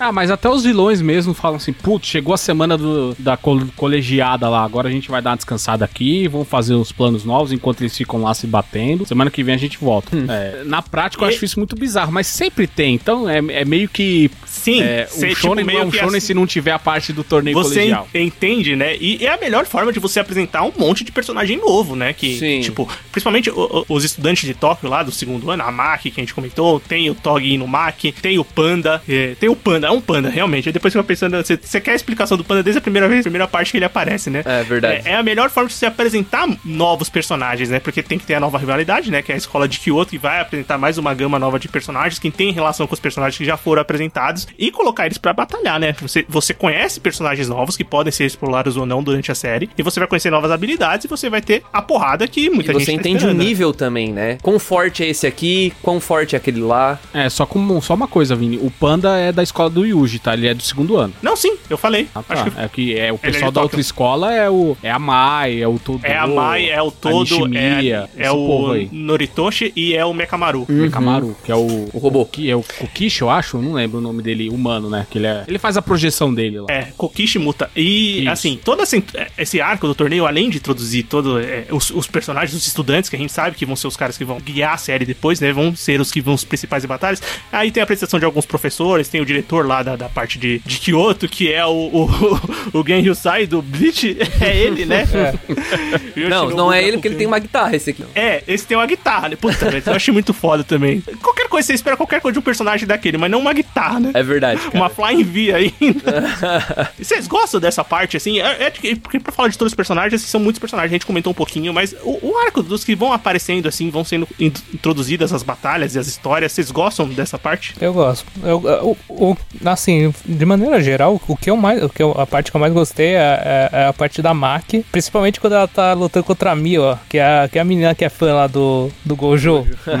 E ela começa a falar, ela começa a falar assim, mostrando lá o passado, ela conversando com a Mai, falando, ah, e a Maki como é, tal, ela, ela nem vê maldição, tal, fica de boa. Ela é fraquinha. É, pra que ela fala, "Pu-" aí quando mostra a luta, ela fala, mano, ela é forte demais, não dá, velho. A Maki é maravilhosa. Ela começa a descer a porrada na, na Mil, é maravilhoso. E, to- e todas as partes. Aí, e o que eu acho legal é a quebra também tem nessa parte. Porque tá focando muito naquela luta entre um estudante contra outro estudante. Mas quando chega a Nami, é tipo, todo mundo tem que se juntar pra impedir aquilo, sabe? É, se fosse só mais um arco colegial, eu acho que eu não ia gostar tanto, né? Mas eu já não esperava que fosse isso, porque até como o próprio Vinícius já colocou, Jujutsu não é de perder muito tempo, né? Então a gente sabe que os vilões estão lá por trás, estão tramando alguma coisa, então eu já esperava que alguma coisa assim fosse acontecer, né? É, isso é uma coisa que é, alguém me corrija, por favor. E como eu não vejo muitos animes faz tempo, é, eu vejo que essa coisa veio do Boku no Hero, porque o vilão dessa vez não É. espera essa coisa da escola acabar, ele vai e invade, ele fala, Eu ia falar "Vamos isso." invadir eles agora. Eu ia falar isso. Lembrou muito os, os arcos de Boku no Hero, alguns Muito. arcos de Boku no Hero. Muito. Ou e no Boku no Hero é legal porque tu não sabe, né? Porque tu, às vezes dá pra terminar. Às vezes eles vão até o fim com um arco tranquilinho e tal. E às vezes não. Às vezes os vilões vêm interromper, né? E eu concordo plenamente. Acho que foi o Anderson que falou, né? Eu acredito que tenha sido. É, não, beleza. Então eu concordo plenamente contigo, tá, Anderson, quando, quando coloca assim. E, cara, é até é interessante porque ele desenvolve muitos personagens junto, né? E, e traz ali o passado da Maki e tal. E, pô, muito importante porque eu tenho certeza que ela vai ser relevante daqui pra frente, né? E, É, com certeza toda aquela, aquela história de família, que sempre tem as famílias reais ou famílias mais tradicionais dos feiticeiros ali, eles introduzem isso de alguma forma que é bem uma pincelada, né, com alguns personagens e, e além de um dos principais, né, o Fushiguro é um desses caras dessas famílias tradicionais, né, e eu com certeza isso vai ser algo explorado, que deve ter uns caras muito pica ness- nessas famílias aí que vão aparecer posteriormente. E o mais legal disso é, e eu acho que essa é a grande diferença do shonens 2010 e 2020 pro shonen dos anos 90 pra trás, é justamente que os shonens antigos é aquela coisa, é um episódio em um personagem, ou às vezes é um mini arco todo num personagem, aí pula pro próximo. Atualmente, você pode ver que os animes geralmente eles desenvolvem dois, três, às vezes quatro personagens por vez, desenvolve um grupo como um todo. Você consegue ver relações interpessoais, não fica aquela coisa assim, como fazer primeiro do protagonista, aí depois do amigo do protagonista, aí depois do sensei dele, aí Sim. depois do vilão. É, é tudo muito mais interligado, as coisas parecem mais fluídas ao longo da série. Então, E nunca é, e não é entregue de uma vez, né, Anderson? E nunca por exemplo, entregue de uma vez, então, por exemplo, a gente a tem gente- pitadas durante a, a temporada. É, e quando vai falar da Maki, mas aí já fala da Maki, já fala da irmã dela, já fala da Miwa, aí já tem uma, uma leve introdução do qual é a ideia do Panda, depois quando corta pro Panda a gente entende que ele é, tem outras é, ramificações que envolve os diretores da escola, que envolve outros professores, então é uma coisa muito mais fluida e orgânica, sabe? Isso facilita muito mais você acompanhar uma obra do que pensar assim, putz, lá vem três ou quatro episódios falando só sobre o personagem, aí corta, vamos, vamos avançar a história. Não, aí vai falar de outro personagem. Isso dá um dinamismo muito maior pra história. Eu acho que o, único personagem assim que fica mais. Eu acho que eles escondem um pouco ainda o jogo é o Inumaki, né, cara? Que só fala os, te- os, os ingredientes de sushi. Eu acho que é proposital, porque é um poder muito interessante, né? Eu acho que ele merece um, um foco a hora que E for dá ser a entender explicado. que é um dos mais fortes, né? Exato. É, porque eles, eles constroem toda hora essa ideia de que, pô, ele é um dos mais fortes, sabe? Então. Mas eh, na hora da luta, ele, ele age, realmente, ele consegue impedir o Hanami, que é tipo a maldição das maiores que tem, mas não desenvolve tanto o, o, que, o potencial, sabe? Do que ele pode ser capaz de fazer, sabe? Uhum, não, concordo plenamente. E até pra somar nessa parte aí de trazer vários personagens juntos tal, lá na cúpula a gente tá chamando isso, né? Claro, totalmente a gente, não é um termo, tá, gente? Mas a gente tá brincando com isso, é a nova fórmula de fazer shonen de porrada. Porque Boku no Hero começou isso, se tu fores ver, né? Claro, muitos animes já fizeram isso, Nanatsu no Taizai e tal, mas parece que estão tão consolidando trazer um negócio super lindo, sim, animação fluida, belíssima, tal, impressionante, assim, um nível de produção muito acima da média, e eles trazem uma história mais objetiva, né, onde a gente não tem tanta vai, vai, vem, vai, vem, não tem o foco num personagem só, e demora, e demora, e depois vai pro outro, tal. Não, é mais direto ao ponto. É, o próprio mangá mais curto. E eles estão trazendo filmes canônicos também. Então parece que tá, tá entrando um padrão novo aí na indústria. Vai ser bem doido se realmente se instalar. Sim, sim, concordo. E, obviamente, como eu, comento, eu falei com o André em off, mas a gente já comentou aqui no podcast,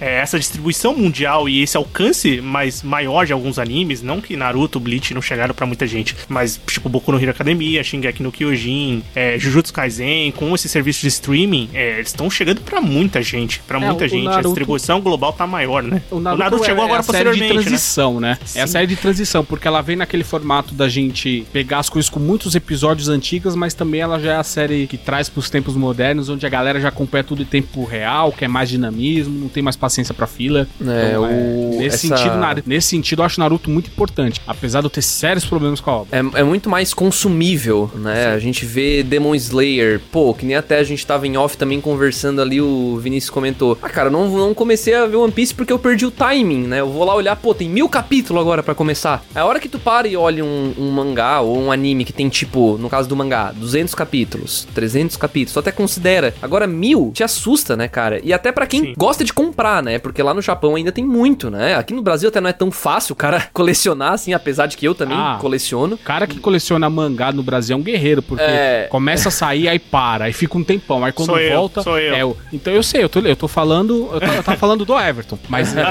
Eu compro, tá? De vez em quando. Ele compra a maioria. Então, mas é por isso que eu levo a sério as coisas do Everton. quando.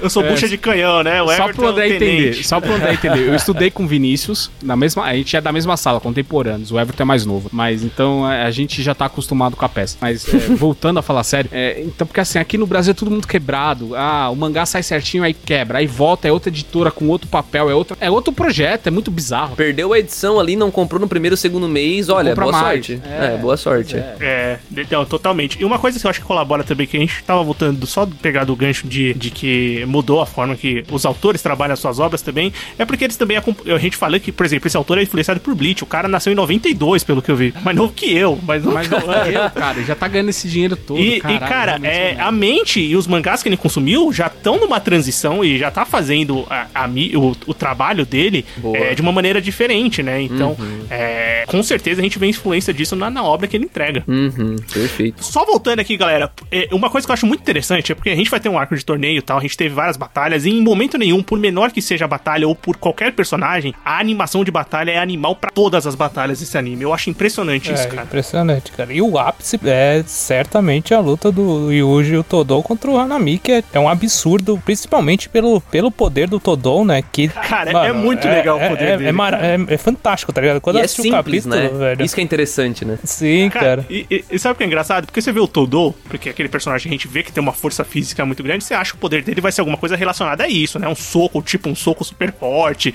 alguma coisa que vai ficar maior, alguma coisa vai acontecer. E o poder dele é de coisa mais simples possível, né? O poder dele é tão simples que durante a luta ele chega. Que é aquela coisa, né? Ele bate palma e ele consegue mo- é, mudar objetos e pessoas de lugares, né? Troca um pelo outro. E é muito legal quando em determinado momento da luta ele bate palma, o Hanami fica confuso, aí eu tudo. Às vezes eu só preciso bater palma pra te confundir. Não quer dizer que eu tô mudando de poder, Sim. mudando as pessoas de lugar. É uma coisa tão idiota de simples. Sim, cara. Mas é- que exige um é- nível de, de trabalho pra uma batalha não, funcionar. É isso que muito grande. É, ele, ele é, ele é simples e, e não precisa fazer muita coisa. Às vezes ele pode só blefar com o poder dele. Porque muitas das outras vezes a gente vê, quando a pessoa tem um mega poder, é muito difícil blefar quando a pessoa tem um mega poder. Porque quando ele começa a aparecer, Pô. Invariavelmente, aquele poder vai ser usado. E o dele é simples, efetivo e ele pode blefar com ele. Eu acho isso muito legal. E funciona pra, pra questão da animação, de animação de luta, ou de. É fantástico, sabe? Fica muito legal a luta com, com esse tipo de poder. E aí o Todou também funciona como um mentor do, do, do Yuji. Ele evolui Sim. muito, sabe? Mais Tipo, um, em né? pouco tempo, sabe? Uhum. E- Não, mas isso é legal, cara. Esses personagens que vão entrando e de alguma forma vão acrescentando alguma coisa pro, quando, pro quando Ele protagonista. entra, dá uma raivinha dele, cara. Ele chega aquela coisa, eu sou o puta forte pra caralho. E você, Fushiguro? Aí ele pega e dá uma surra no Fushiguro. Aí você fala, puta, esse cara vai ser o babaca da série. É, Mas ele é dá raiva, É só meio tonto mesmo, velho. dá raiva, mas funciona, né? Tipo, tu, tu realmente entende que ele é forte. Eu acho que essa é a intenção, né, da, da apresentação de personagem dele. E, cara, até só pra somar ali no que falaram da animação, que não decai em nenhum ponto e tal. Mais uma vez, eu acho que puxa muito pra esse novo formato, porque eu vejo isso muito, muito claro em Demon Slayer, coisa do tipo, né? Então. E funciona, né? Claro, não vai acontecer, acho que nos próximos 10 ou 20 anos o que aconteceu com Demon Slayer. Não sei se vocês acompanharam as vendas de mangá? Cara, eu não entendo o. Tipo assim, é, eu assisti Demon Slayer, eu acho. Eu acho que eu assisti mais por causa da animação, porque eu acho que a história, ele é um shonen genérico que não funciona pra mim, que a história é, tipo, Uhum. É o que passável. muita gente coloca. Não, total. Super concordo, inclusive, tá? Eu acho que ele não reinventa. Se Jujutsu não reinventa, Demon Slayer muito menos. Sim, Então, total. ah, mas a explosão de vendas mostrou alguma coisa. Aí os caras tentaram fazer com Jujutsu agora e tá funcionando. Não tá chegando no que foi Demon Slayer. Acho que nada vai chegar nas pró- na próxima década, como eu comentei. Mas a venda de mangá, cara, Jujutsu já passou os 30, 40 milhões de cópias. Passou, tá Isso é vendendo muito. muita coisa, cara. Demon Slayer, beleza, passou 100, cento e poucos milhões, ok. Mas já pensou se a gente tem, eu não, eu não acompanho os lançamentos mais recentes da Shonen Jump em mangá, mas vamos supor que eles pegam ali um novo mangá e eles pegam e fazem, daqui a pouco ganham o anime, eles vão lá, mandam o anime lindíssimo de novo e pum, explode as vendas mais uma vez. Pô, isso tá criando um formato, né, cara? Então isso é bem legal. E bom pro fã, né? Porque você tá recebendo material de qualidade, né? Exato. Ninguém quer ficar recebendo um anime que a animação é zoada, né? Tipo, que muita gente recebeu por muitos anos com Bleach, com Naruto, com os maiores mangás da Jump, com animações ruins. Uhum. Tanto que, por tipo, Naruto é um exemplo que eu não assisti o Shippuden em anime, porque eu achava horroroso aquilo, eu não quis Eu assistir. comecei Eu e larguei, cara. Chega uma hora que Eu falei, não dá pra assistir. Esse é um formato totalmente diferente. A gente tá pegando um produto de qualidade muito grande na animação, pelo menos, né? E Isso é o formato que a gente tá comentando. É, vocês têm algum. Só, só rapidamente pra gente finalizar essa, essa parte, algum- qual o poder que vocês mais gostaram de batalha desse, desse, desse torneiozinho? É a do Hanami. A Hanami é que, tipo, é muito. É a batalha maior, né? É, a batalha maior, é, é a, é a mais. É a que tem a melhor animação de luta, assim. Acho que. E o, o poder mais legal, cara, do Todou pra, pra, pra luta em si, sabe? Pra fluidez do, da batalha. Eu acho que é o. Eu, eu achei a mais da hora, cara. É, como eu antecipei mais cedo, é, o que eu mais gosto é justamente a falta de poder, por isso que as cenas, a porradaria bruta com a Maki eu acho muito mais legal. Apesar de adorar todas as outras, mas ela Cara, tem- e porradaria ela desperta bruta- um carinho a mais em mim. Porradaria bruta é uma coisa que o Jujutsu faz muito bem, né? Os personagens saem na mão mesmo, né? O Yuji sai na mão. Sim, mas eu falo, é, mas todos eles são acompanhados dos seus poderes. Sim, a com Maki certeza. não, cara. Ela ela um dobrado pra poder ficar do mesmo nível. Uhum. E mesmo assim, justamente, ela é só é, do nível 4, sabe? Ela devia ser muito maior. Uhum. Cara, eu acho a Batalha da Hanami muito especial, porque, pelo que eu li, eu não li de pessoas comentando, né? Eu não li o mangá, mas parece que o que eles fizeram por essa luta, assim, na, na animação, eles realmente trouxeram a essência do que é um anime. Ou seja, amplificaram o que o autor quis passar no mangá, porque o mangá não tem animação, né? Então, quando Sim. tu traz a animação e faz muito bem feito, aumenta, traz os ângulos de câmera diferentes, assim, que só dá pra fazer na animação, tu engrandece muito aquele momento, cara. E parece que foi o que aconteceu aqui, pelo que eu andei lendo aí. E, e, e para mim isso é especial porque, poxa, anime é isso. Anime, tem gente que fala, ah, mas não é justo ficar olhando pra animação, só pra animação. Beleza, eu concordo que olhar só pra animação não é justo. Só que quando é muito bem feito assim e, e trazem essa, esse upgrade, digamos assim, cara, me ganha. Eu até brinquei no cast de Jutsu, eu falei que eu sou putinho de animação. E eu sou, porque, cara, anime é abreviação pra animation, né? Anime, animation. Então se tem uma animação incrível, porra, me ganhou, velho, sabe? Então você é, Sim. dos clu- você é do clube que acha que a Isoken é uma merda porque a animação é feia? Mas quem disse que a animação é feia? Ah, ótimo, De- obrigado. de- Obrigado por isso. Era, só- era uma pegadinha, pra, ele queria te pegar, mas não É, exatamente. Parabéns, você passou no teste. Não, não, cara, eu acho que tanto o traço quanto a animação de Eizouken são muito legais. Eu E eles são pertinentes à história, isso que eu acho maravilhoso. Isso, isso, exatamente. Então, e mesmo animes onde a animação não é muito boa, tipo, até se trazendo o Naruto ali, dá pra tirar muita coisa legal do Naruto, mesmo com aquela animação que deixa a desejar. E beleza, só que pensa se fosse lindo. Ia ser melhor, sabe? Então, Nossa. é, Só eu não sei que as pessoas na têm. história, aí que é foda, né, cara? Tem, mas se fosse a história entre uma história ruim, que vai ser ruim de qualquer jeito, e tu tem animação boa ou ruim, tu prefere a boa ou ruim? Cara, Bom, é- não, um, um exemplo, André. Se a animação de Demon Slayer fosse ruim, eu tinha dropado nos dois Exato. episódios. Muita gente. Então, Exatamente. a animação no anime conta muito. E o que fizeram na luta da Hanami foi, porra, sensacional, cara. E Absurdo. de poder, eu acho que eu tô com, tô com o Everton. E, cara, eu tô totalmente com o Todo ali. Eu achei muito criativo. Tanto o jeito de usar quanto a quebra de. A quebra de expectativa que o Vinícius citou ali. O cara ser marombão ali, e na verdade, ele tem a troquinha de lugar ali, que é muito legal. Sim, é bem legal, eu gosto também. Eu gosto muito da Maki, como o Anderson contou, contou e também acho que o poder do, do Inumaki que foi apresentado, mas eu acho que ainda tem, pode render muito cara. Ele pode ter lutas muito legais com, com o poder dele. Eu fiquei curioso de saber mais o poder do Gakuganji, do, do, do tiozinho da guitarra. não, também. porque não mostrou direito, né? Tipo, ele tortou o cara lá, deu uma nota, tortou o cara, mas tipo, o que, que ele pode fazer com aquilo, né? Entortou. Principalmente, é, entender por que, que ele quer tanto matar o Yuji, se em teoria eles são. é, ele, é, ele é de outra escola e tal, mas em teoria eles estão combatendo a mesma coisa. Enfim. E isso É, dá um teoricamente ele não pode vê o Yuji como uma maldição, né? Mas, tipo, eles já Isso. fizeram um acordo entre eles, então ele tá fazendo as Isso, coisas meio isso me dá o panos. gancho que a gente precisa falar do Sukuna. É, a gente não mencionou, né? O Su- é porque o Sukuna tem participações é, pontuais, né? Mas Mas principalmente, é, por exemplo, como o, o- acho que foi o André que falou, essa coisa do personagem sempre ter o vilão hospedado nele, aquela coisinha, às vezes é um antepassado e tal. Aqui a gente já tem de cara essa coisa do. Ele caiu de paraquedas no corpo do Yuji, porque o Yuji foi um imbecil e resolveu engolir um dedo podre que ele achou em qualquer lugar ali. já começou por aí. E segundo, é muito legal quando ele tenta tomar a rédea da situação e ele é sobrepujado pelo Yuji lá no primeiro episódio. E depois, os poucos minutos que ele fica fora, ele faz um escarcel, ele mata o próprio receptáculo dele. Quer dizer, qual que é o nível dessa pessoa, qual que é o nível dessa entidade? Isso é uma coisa É, que eu tô bem interessante. ele é um personagem que ele, que ele apresenta o que, teoricamente, é o poder máximo em Jujutsu Kaisen, que é a expansão de domínio, né? É tipo a habilidade máxima, a maldição apresenta primeiro, depois a gente vê que os, os, os feiticeiros também têm é, essa- esse poder, Isso- que é uma Bankai, É né? a Bankai, É né? uma Bankai, né? tipo, a Bankai do Bleach, é igual. Mas é aqui eles chamaram de expansão de domínio, que é visualmente lindo, né? Isso explica também muito por que, que o Mahito vê o Yuji como um rival. Porque ele tava pra matar o Yuji. Quando ele tá pra matar o cara, aparece o Sukuna e fala: Não.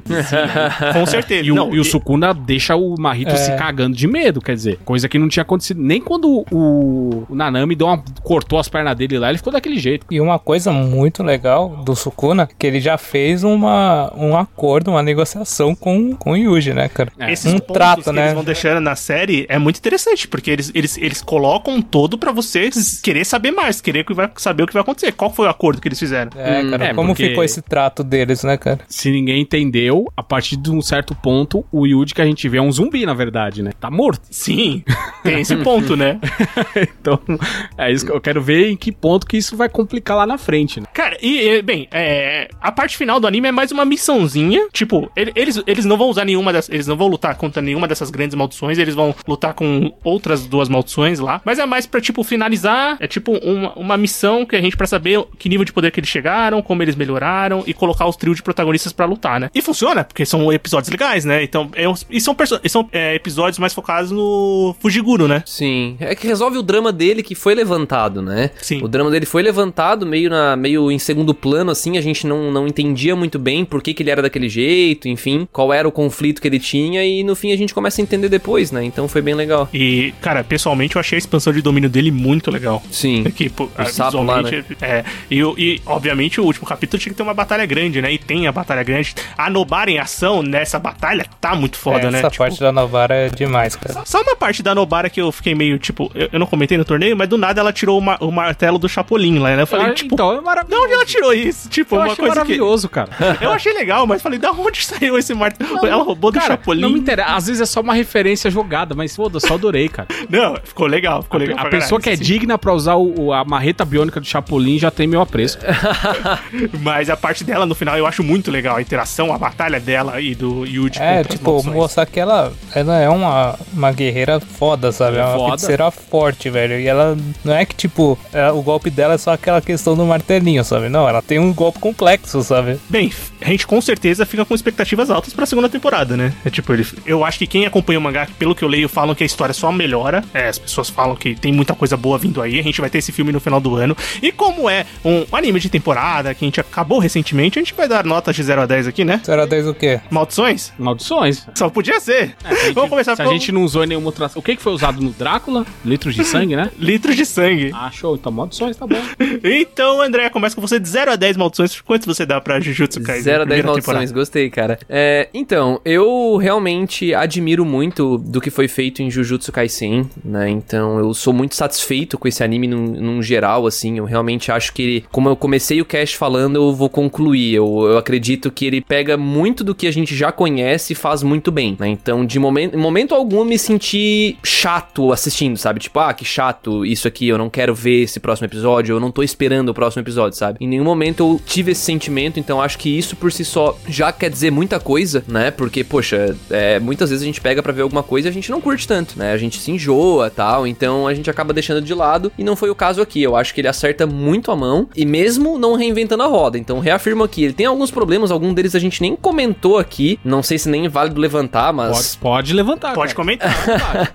Ah, que seria, por exemplo, o lance. A gente até citou do Kokusen, né? Que, que foda-se, ele explica e ninguém entende nada, né? Todo mundo compra, mas ninguém entende nada. E a hora que ele apresenta o ranking de maldições, né? Tipo, pra que, que existe o ranking de maldições se a gente só vê a maldição especial, né? A gente não. Né? O que, é a maldição nível 2, 3? Pra quem liga pra ela, sabe? E o ranking dos feiticeiros também é muito mal explicado, né? Também. Simplesmente existe, né? Também, ele tá é, ali. por exemplo, a, não- Nobara é uma aluna de nível 3, apesar de ser do primeiro ano. Exato. E a Maki, ela só é de nível 4 porque ela não enxerga a maldição. E aí por isso que ela usa um óculos, que é o óculos que faz com que ela enxergue. Só que ela é muito melhor que a Nobara. Uhum. Exato. Ela, pra mim, desce muito mais a porrada e é muito mais útil. Apesar da Nobara ser muito boa nos episódios finais. Então, e ela é só nível 4 só porque ela não tem a maldição, ela não tem esse dom natural. É, pra mim, na verdade, ela deveria ser, deveria ser um pouco mais alta justamente pelo esforço que ela emprega pra chegar naquele nível. É, o lance bem é político uma ali nesse que caso. eu acho né? pequena, mas caso que dela. me incomoda. É, aí tem horas também que o lance do Yuji, né, a motivação dele também, eu acho que é fraquinha e tal. Mas, cara, é só isso mesmo. Então, se fosse pra colocar pontos negativos, e aqui eu tô procurando pelo em ovo, sabe? Porque não me incomodou, eu só reconheço que é um ponto negativo, sabe? Não Tipo, atrapalha a experiência, né? Exato, exatamente. Então, mas cara, o- todo o resto que a gente enalteceu ao longo do cast inteiro é, é muito válido, assim. De longe, um dos melhores shonens que eu. Shonen de porrada, né? Que eu vi nos últimos tempos aí. E, cara, eu tô muito ansioso pro filme, ansioso pra próxima temporada, assim. Eu, eu ainda tô pensando se eu vou ver, se eu vou ler o mangá ou não, porque,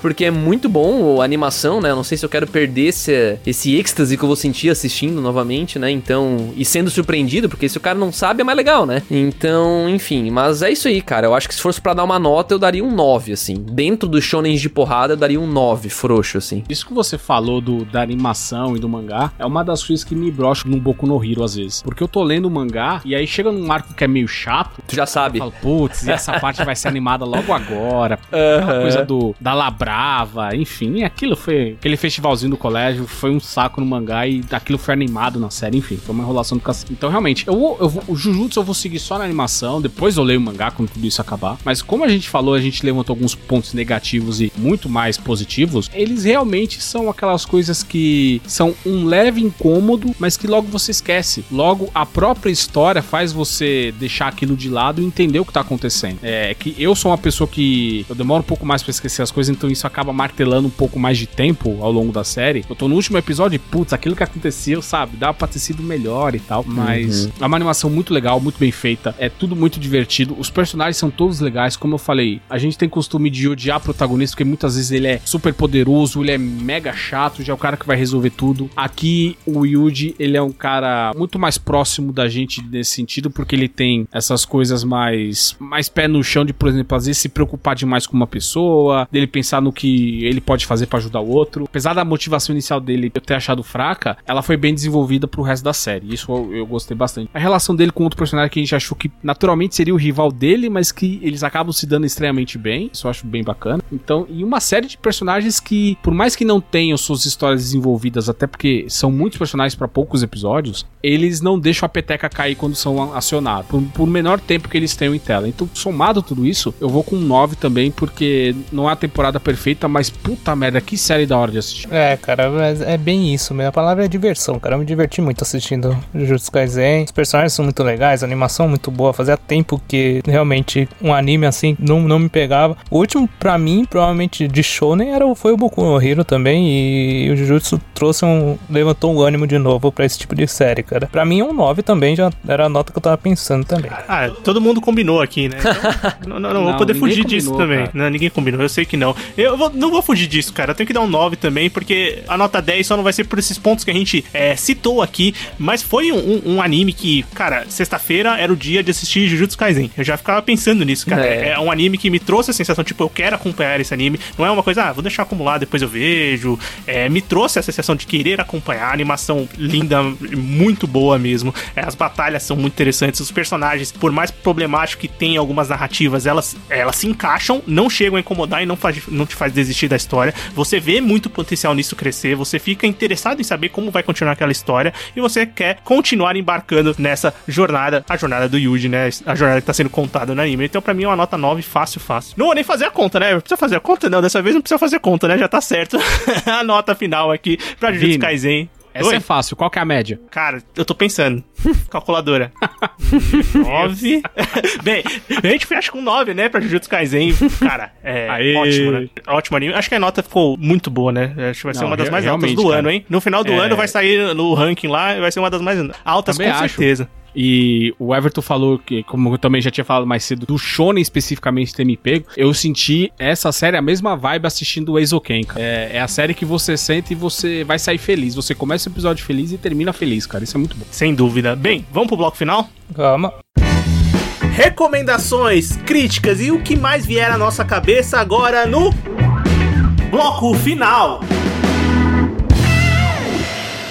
Muito bem, bloco final do Sofaverso começando agora da gente comentar alguma coisa que a gente assistiu, alguma coisa que a gente leu, alguma coisa que a gente escutou. Vamos começar pelo convidado da casa, André. Qual que é a sua recomendação? A minha recomendação. Cara, a minha recomendação é. é, Não precisa ser anime, coisa do tipo, né? Não, O qualquer que coisa. você quiser, cara. Ok. Não, mas eu vou com anime, eu vou com, eu vou com mangá, na verdade, que é um mangá que tem um espaço no meu coração mesmo e eu sinto que as pessoas falam muito pouco dele perto do que ele merecia. Que é Mag. Não, não sei se vocês já ouviram falar de Mag, já leram. Já comecei, eu comecei a ler né, quando tava saindo, mas eu não cheguei a terminar. Entendi. Cara, é um mangá que ele realmente me marcou muito. Eu acho que acerta a mão em muitas coisas lá. E, sei lá, o traço é interessante, a história é interessante, os personagens são muito interessantes mesmo. É, são personagens cinzentos, assim, inclusive discute isso, né? O que que é o bem, o que que é o mal tal. E eu acho que ele discute de um jeito que, ao mesmo tempo que ele é clichê, ele não é. Que ele traz um jeito novo de visualizar isso tudo. Que só dentro do Mag dá pra discutir dessa forma. E, cara, ele é um mangá finalizado, né? Então eu acho que é sempre uma. É sempre bom, né? A gente começar uma leitura que já tá finalizada. E é isso, eu iria com esse. É um dos meus mangás favoritos aí da vida. Show, Everton. Cara, eu vou comentar um. É uma série de vídeos que eu tava assistindo no YouTube é, da TV da NHK, que é uma, uma série dele chamada Manben, que é o Naoki Urasawa. Ele vai conversar com alguns ilustradores de mangá, né? E é tipo, é mais ou menos os caras filmam o, o cotidiano do cara fazendo lá o trampo dele e o Naoki Urasawa comenta com o cara, junto com o mangaka, comentando como é o estilo do cara, o que ele faz. E o, capítulo que eu vi específico é o do Junji Ito, que é o que faz os, os mangás clássicos, os mangás de terror, sabe? E cara, é muito interessante, é muito legal o, o processo dele, eles comentando. Naoki Urasawa é um cara muito super bem humorado, sabe? Ele faz umas piadas, é bem legal, cara. E os vídeos que eu vi foram no YouTube, algu- a- a- tem alguns em- com a legenda em, em inglês, então, tipo, é, nenhum com legenda em português, só em legenda em inglês. Se você conseguir ter o domínio da língua, assim, consegue, você consegue ver de boa, sabe? Ou japonês ou inglês, né? Sim, com certeza, né? Mas é legal porque os mangakas não costumam colocar a cara, né? Por exemplo, a gente falou o, o, o GG, o Katami do, do Jujutsu Kaisen, a única foto que tem dele é vestido de Mekamaru, que ele deu uma entrevista vestido de Mekamaru. Eles não, não, dão, não mostram as caras, né? Principalmente essa nova geração, assim. o Oni os já mostrou a antigos- cara alguma vez? Quem? O One do One Piece, do One Punch Man? Cara, não sei, Anderson, tem que dar uma procurada. Que eu também Mas nunca eu, vi foto dele, velho. eu, não, eu nunca vi. É, principalmente essa nova leva, eles não, não são muito chegados quando vão dar entrevistas, estão mascarados, alguma coisa assim. É, mas essa, essa Às geração vezes antiga. é bom, sabe? Pra quê? Pra não ser cobrado na rua. É, na- essa geração antiga, tipo Oda, Akira Toriyama, eles saíam nas capas da Shonen Jump, Ah, era também, diferente, porra, né? O Akira Toriyama, o cara fez Dragon Ball, fez Dragon Quest, fez Não, animação não. pros Estados Unidos. Ma- Mano, o que, o que que o Akira... Eu acho que o Akira Toriyama só não fez hentai na vida dele, porque de resto o cara mas- já mas- meteu o dedo em tudo, até música Mas o eu digo, faz, velho. Anderson, que era legal porque durante a publicação original, sabe? Tipo, enquanto tá saindo, enquanto tá fazendo sucesso. é, Hoje a gente vê eles como, tipo, os mitos, os caras que criaram tudo, né? Mas durante a, a, a, a publicação eles já saíam. É, Toriyama é arroz de festa. Tinha muitos que, que apareciam lá na capa. Tipo o Slandunk, quando tava saindo no comecinho, tinha a capa lá com a cara do Takahiko Inoue. Ele é um dos Isso. caras que até hoje dá muita entrevista, participa. Mas enfim, isso é legal, Everton. Anderson, qual que é a sua recomendação? Cara, é, a minha recomendação, na verdade, é dupla. Já que eu estive ausente, aí eu vou roubar, fazer a compensação do outro episódio. Primeiro é um disco que saiu dia 18 de abril, que é o novo disco do The Offspring, é Let the Times, Let the Bad Times Roll, que é o novo disco de inéditas, né? Depois de quase aí 10 anos de hiato após o disco de 2012, o Days Go By. E fala assim, cara, não é a melhor obra do The Offspring, de longe. Não lembro o Smash, por exemplo, tal. Mas é, para mim ele é um trabalho muito mais sólido em comparação aos dois últimos, aos que saíram em 2012 e 2008. E é aquela, eu tem um vídeo, um vídeo de single da música tema é muito legal do, da coisa das é uma tirada de sarro com a pandemia assim de falando de outras pandemias, pandemia de uso de celular celular, de redes sociais e tal. Isso eu acho bem legal. É um Offspring um pouco mais moderno, mas ainda com aquela vibe irônica e sarcástica que sempre tiveram. Isso eu acho bem legal. Já a segunda indicação é um filme muito improvável, chama-se Nobody. Em português chegou como O Anônimo. Que Ah, já re- tem disponível? Internet e torrent, faça as contas. É, não, achei que não tinha nem no torrent ainda. Legal, bom O saber. melhor resumo dele é o Saul Goodman batendo em geral, velho. É Cara, eu imaginei que seria alguma coisa assim. É o Bob Odenkirk sendo o novo herói velho dos filmes de ação, na mesma trilha de Busca Implacável, do John Wick e tal. E é isso, cara. É o Bob Odenkirk interpretando um cara que tá cansado da vida e resolve fazer justiça com as próprias mãos. E é aquele estilo novo de porrada com bastante sangue, é, algumas fraturas expostas e tal. Mas surpreendentemente é um filme muito bom, cara. Não é só a porradaria gratuita, a interpretação dele tá realmente muito boa. A Pô, história é coerente, é uma história que você quer acompanhar, daquele cara que é um frustrado na vida e tal, e utiliza essa forma de proteger pessoas como uma válvula de escape, sabe? Muito como se fosse traçando um paralelo bem longo, assim, bem forçado, como era o, o nome em português do filme do Michael, Um Dia de Fúria, eu não lembro. É um dia de, dia de fúria. em Isso, português então. é um dia de fúria, né? Em inglês eu não. do Michael Douglas. Que, É, Dia de mas ali Fúria, isso também ele tem o rage gratuito e é só um cara violento. Mas aqui a gente vê que o cara consegue usar essa violência para um intuito maior. E surpreendentemente o filme é legal. O filme é bem legal. Tem seus méritos, apesar de ser seguir uma trilha que a gente já conhece. Então, é um filme que eu recomendo que a galera veja. É aquela. Quem quer filme de ação e acha que sangue não vai cair muito bem, ou tem algum certo receio, pula. O filme usa muito sangue. Cara, legal. É, bem, só, não era a minha recomendação inicial, mas só pra comentar, não deixar passar, é, eu, eu retomei a assistir Better Call Saul, né? Eu tinha parado na terceira temporada, foi a melhor coisa que eu fiz. É impressionante, cara. Eu mara- tô maratonando o negócio, tô terminando a quinta temporada eu vou agora. falar uma coisa agora que, que não dói no coração porque é, é do Vince Gilligan. Eu suspeito que Better Call Saul pode ser melhor que Breaking Bad, viu? É, a sexta temporada é a última, né? Então A vamos ver. quinta temporada de Call Saul é um, um frio na barriga do primeiro ao último episódio. É constante, é maravilhosa. É, a quarta já é foda. A quinta é impressionante. Eu tô terminando a quinta, mas já tá impressionante. É só um comentário pra A linkar com o que você é falou. absurda, Absurda. Mas o que eu assisti ontem, mas pra ser mais exato, é aquele Amor e Monstros que chegou na Netflix, um filme da Paramount Que a chegou. gente Agora falou no calendário. né? falamos um calendário protagonizado pelo Dylan Bryan, que é um Que é filme assim. malhação com, com monstros, né? Exatamente, cara, mas é um filme muito divertido, cara. É uma sessão da tarde muito bem feita, modernizada, conta uma história ali, uma, é uma comédia romântica. Eu sei que esse nome é assustador, mas enfim, é uma comédia romântica barra pós-apocalíptica, com monstros. O mundo foi dominado por monstros e vai ter essa missãozinha. E que o personagem é, vai atrás da sua antiga namorada, mas é legal, o tipo, o filme é muito divertido, os monstros são bem feitos, então tem cenas de ação muito boas, tem a comédia muito pontual. O Dylan O'Brien, que é o protagonista, né, que viu o Joel, ele tá muito bem, ele tem um tom cômico muito bom, ele vai muito bem nas cenas de ação, ele é um ator bom. Ele- nesse filme ele se mostrou muito bom, principalmente. É, eu acho que vale a pena, é uma diversão assim bem legal. Acho que tá lá na Netflix, tá entre os. Esse, essa semana tá sendo bem falado, né? Mas a gente já saído já. Esse aí eu comecei a ver, Vinícius, e é impressão minha ou o protagonista é o cara que, fa que é dublador do Hiccup, do soluço, do Como Treinar o Seu Dragão? Cara, eu não sei. Não mas pode sabe? ser. Cara, porque é igual, assim, até o plot é muito parecido, o jeito como o mundo é introduzido e tal. Eu fiquei pensando, cara, que parecido, cara, muito legal. Eu gostei Cara, assim no mas- começo, assim, eu não, eu não terminei de ver porque eu, não- eu só abri pra dar uma olhada mesmo, mas. Sim, mas é tipo, cara, eu achei um filme bem divertido, é uma história bem divertida. Só pra, só pra confirmar, o dublador do Hiccup é o cara que o Everton mais ama no mundo, que é o Jay Baruchel. Meu Deus. Senti um O aprendiz feiticeiro. Nossa senhora. Grande filme. Nicolas Cage, né? Ele só faz filme bom. Nicolau Gaiola tá vindo. Pô, cara, o filme dele interpretando ele mesmo tá vindo aí, eu tô ansioso. Não, não vai dar tempo de pegar o Oscar, né? Não sei quando vai ser isso. É, vai ficar pro Oscar 2022, né? Mas bem, vamos encerrando por aqui. Todo mundo falamos de Jujutsu Kaisen. Espero que você, ouvinte, tenha gostado do episódio. Se você não tinha motivos pra começar a assistir, agora tem um monte, né? Tem nove, Um monte mas de motivos. especificamente. Muito bem. E mais uma vez, André, quero agradecer a sua presença aqui no podcast. Quer dar um recado final? Opa, não, gente, eu que agradeço, tá? O meu recado é continuem ouvindo aqui o podcast. Eu não conhecia há muito tempo, mas conheci e com certeza vou estar ouvindo mais episódios aí do pessoal. E se você não achou que eu falei besteira, como eu falei no começo, conhece a cúpula lá, Cúpula Cash, nosso, nosso podcast, e eventualmente o pessoal aqui vai dar uma pulinho por lá também, esperemos.